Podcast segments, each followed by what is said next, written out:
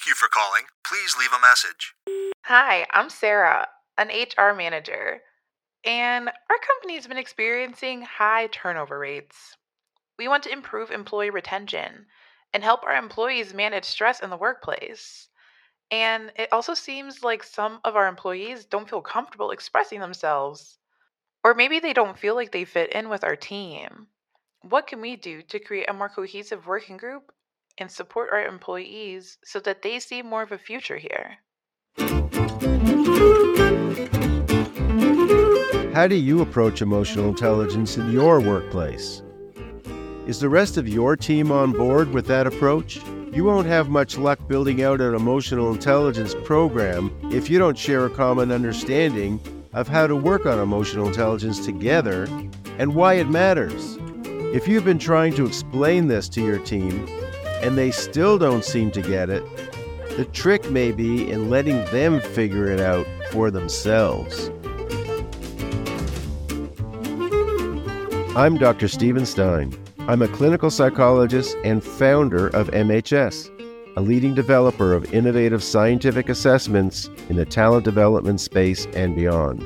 I'm here to tell you that work sucks sometimes. It does. I can admit it, but it doesn't have to. In work therapy, we speak with experts from diverse backgrounds, helping us wade through some of the most common issues people have on the job. We learn how to go beyond just surviving at work and learn how to start thriving. Because if work sucks, how can we fix it? In today's episode, Return on Investment How Being More Emotionally Intelligent Benefits Your Bottom Line I spoke with Denny Faurote. I'm sure you've heard of emotional intelligence, or EI, but what exactly is it? And how do we engage with the concept of EI meaningfully in the workplace? Denny is the founder of the Faurote Group. He's a professional trainer, consultant, and executive coach with a background in MHS's EQ-i 2.0. Denny's creed is to help others succeed in the challenges of life.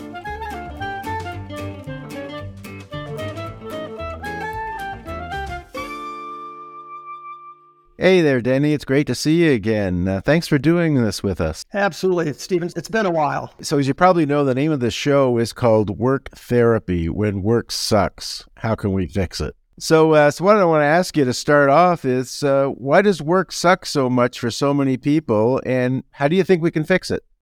That's a great question. I do believe that the connectivity piece with the human relationships has, has been so difficult with the pandemic. And as we come out of the pandemic, that it's just really caused a, a, lot of issues with with individuals and and really trying to figure out how they become more engaged in what it is that they're doing. I just had a call yesterday with a, a leader in an organization that is struggling mightily with emotional intelligence.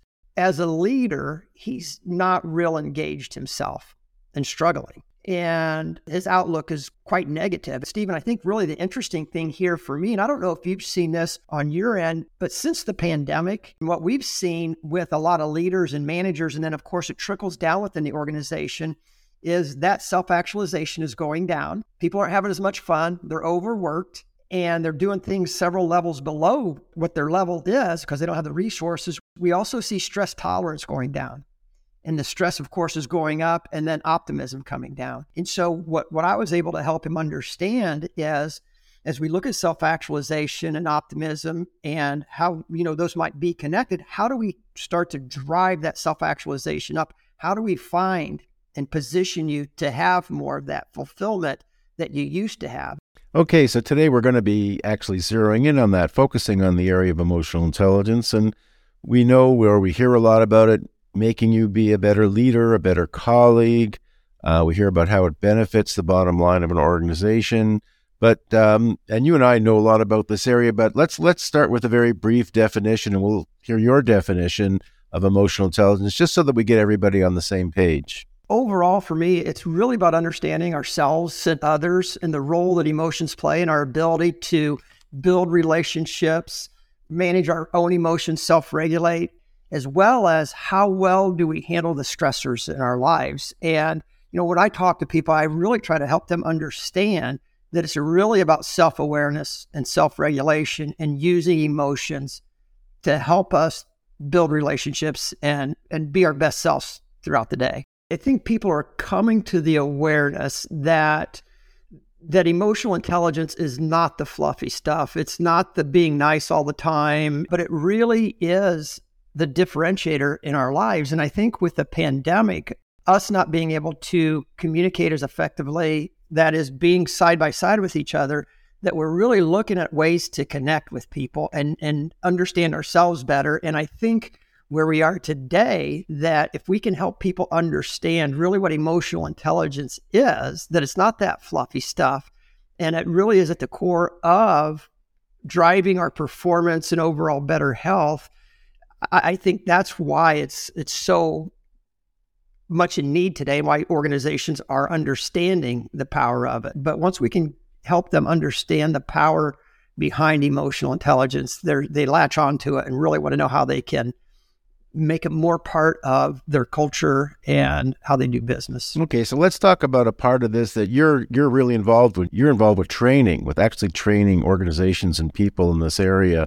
And you know, we've all had to sit through training programs that we don't want to be in sometimes it's kind of like watching paint dry. In terms of what you've seen, why do some EI training programs work and others just don't? I think there's several things that happen as to why they don't work. One is if the leadership doesn't buy into the need for emotional intelligence, or they're just trying to check a box because they heard us the the flavor of the month, if you will. And of course, it it's not going to be successful if it's just a flavor of the month or a new initiative that dies out.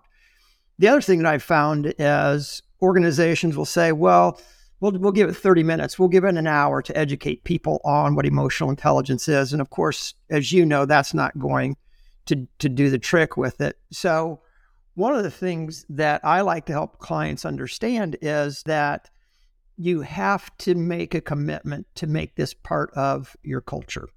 It's just a check the box mentality. Oh, we did training on emotional intelligence let's move on. And there's no follow up, there's no stickiness to it, if you will, and they don't get any traction.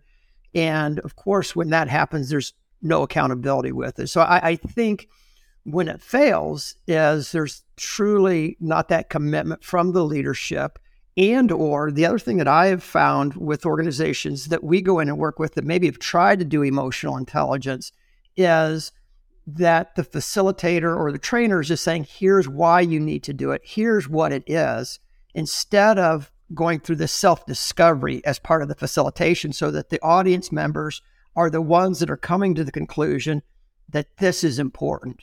And then that makes it very easy for a facilitator, trainer to come in and say, okay, let's figure out how to, to become better at this and as we move forward.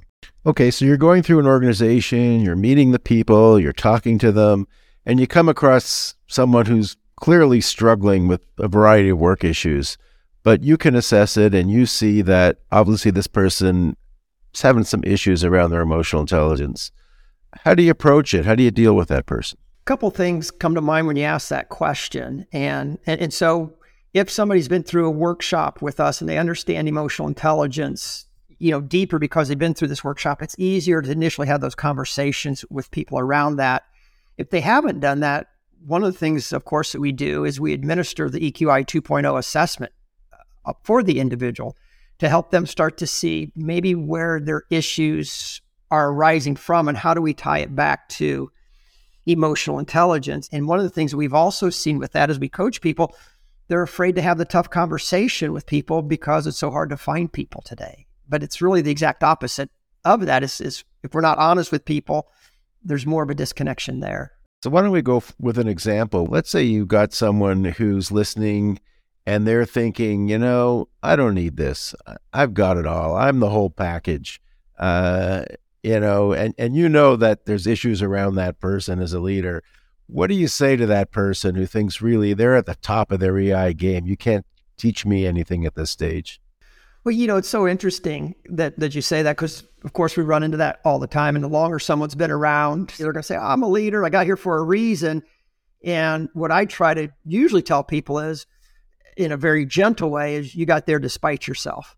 And there's so much more that we can learn. Even though I've been studying and reading about emotional intelligence for 30 years, it was like, oh my gosh, it was like the, the lights went on for me. It's like my emotional self awareness isn't as strong as I thought. I had some other issues going on. So what I try to do is ask a lot of questions of people to to understand where they're coming from, but then to point out even my own uh, discovery of myself because a lot of people will say, "Oh, you probably really have a high emotional intelligence because you do this all the time." I'm like, you know what? It's a snapshot in time, and there's things in our lives that can be impacting it. And I go through and I share stories about my learning to to help them understand that that no matter where you are, we can always learn. And and so as we go through that, I'll ask people, you know, what what are the characteristics of your best leaders that you've ever had? What are the characteristics of your worst leaders? And uh, and I love doing this exercise because everything they come up with as the best and the worst are emotionally intelligence related. So it's then to point out, you know, you just came up with what the best is going to be is going to be someone that's high in effective usage of emotional intelligence. And what you just described about yourself and some of the issues you have are struggling with, it's emotionally intelligence related. And, and so when they can make that connection, then they start to open up about it a bit. Because, you know, quite honestly, I think some of those folks, even when I try to get them to take the assessment, they're a bit reluctant to do it because I think they're afraid to see what their scores might be. So we got people listening to us out there, hearing about these skills and how and why they're important. And maybe they're starting to think, you know what, maybe there are a few things I'm lacking. Maybe there's some ways that I should improve myself.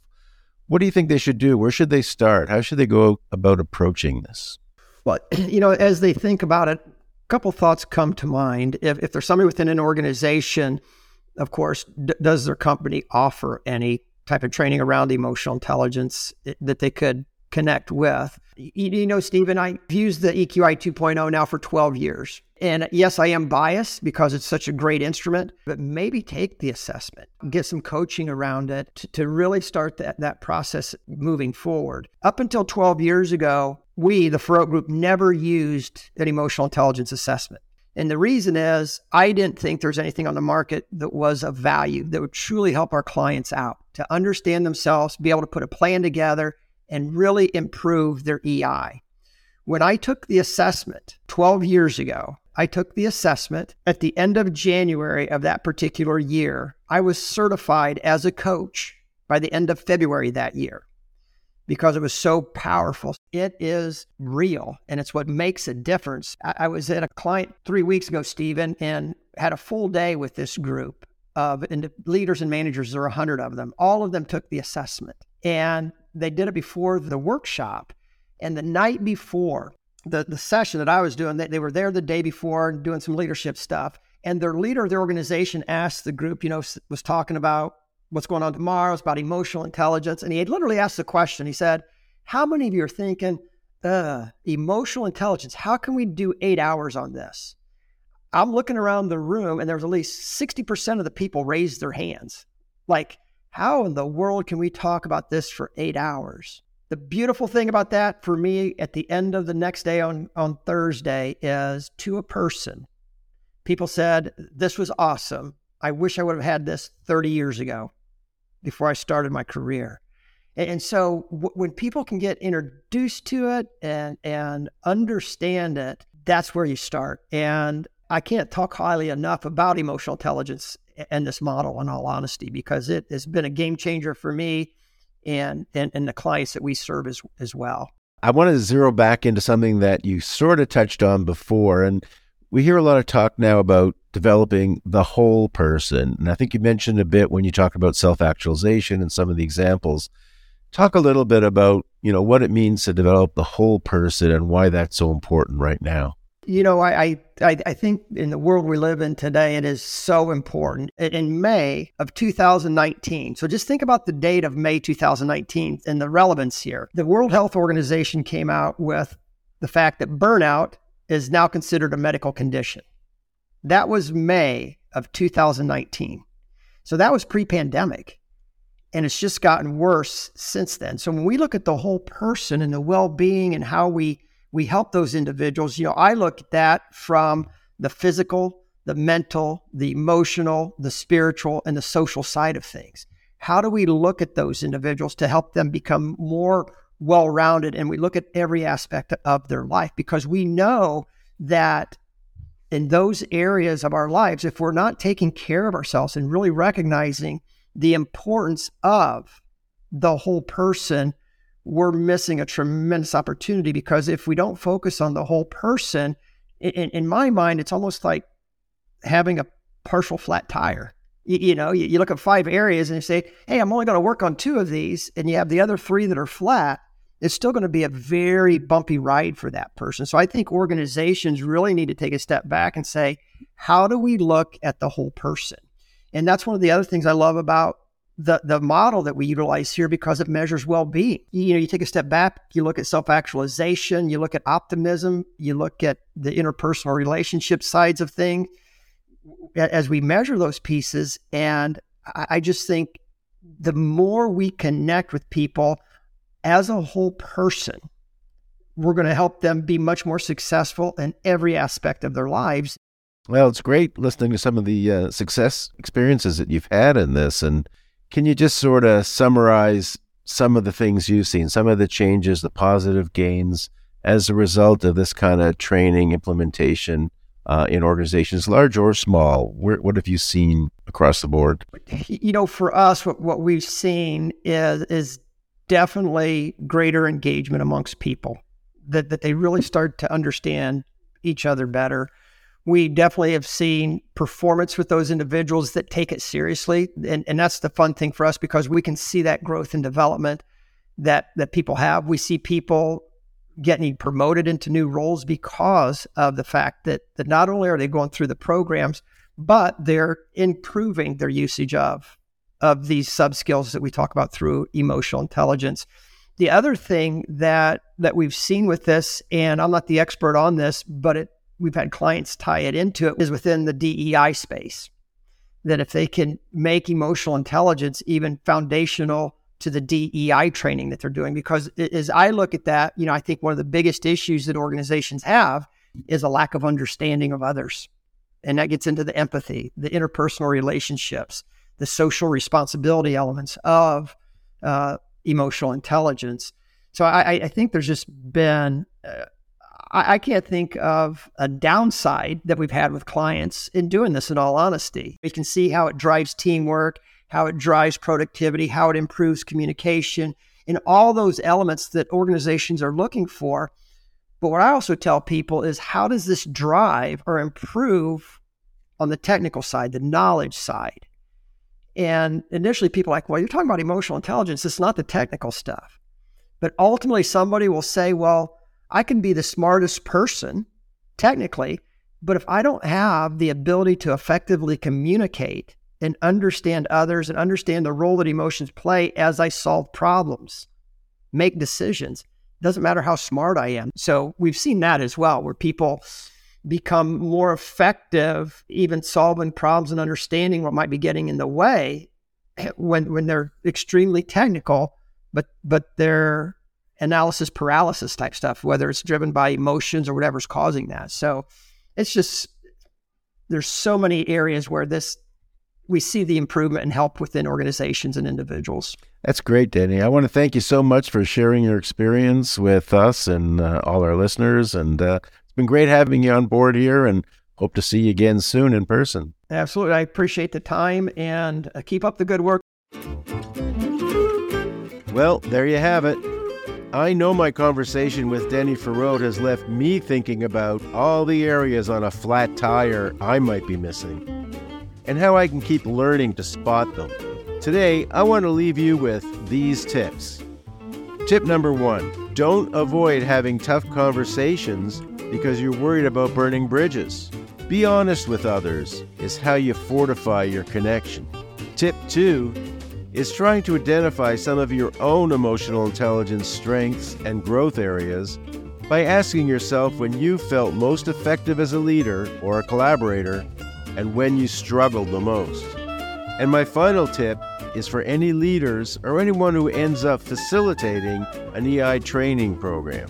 Make sure to show and not just tell people the importance of emotional intelligence.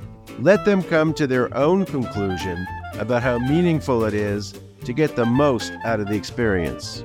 If you'd like to learn more about the EQ-i 2.0, visit MHS.com. I'm Dr. Steven Stein, and I look forward to our next episode of Work Therapy. Let's make work suck less together.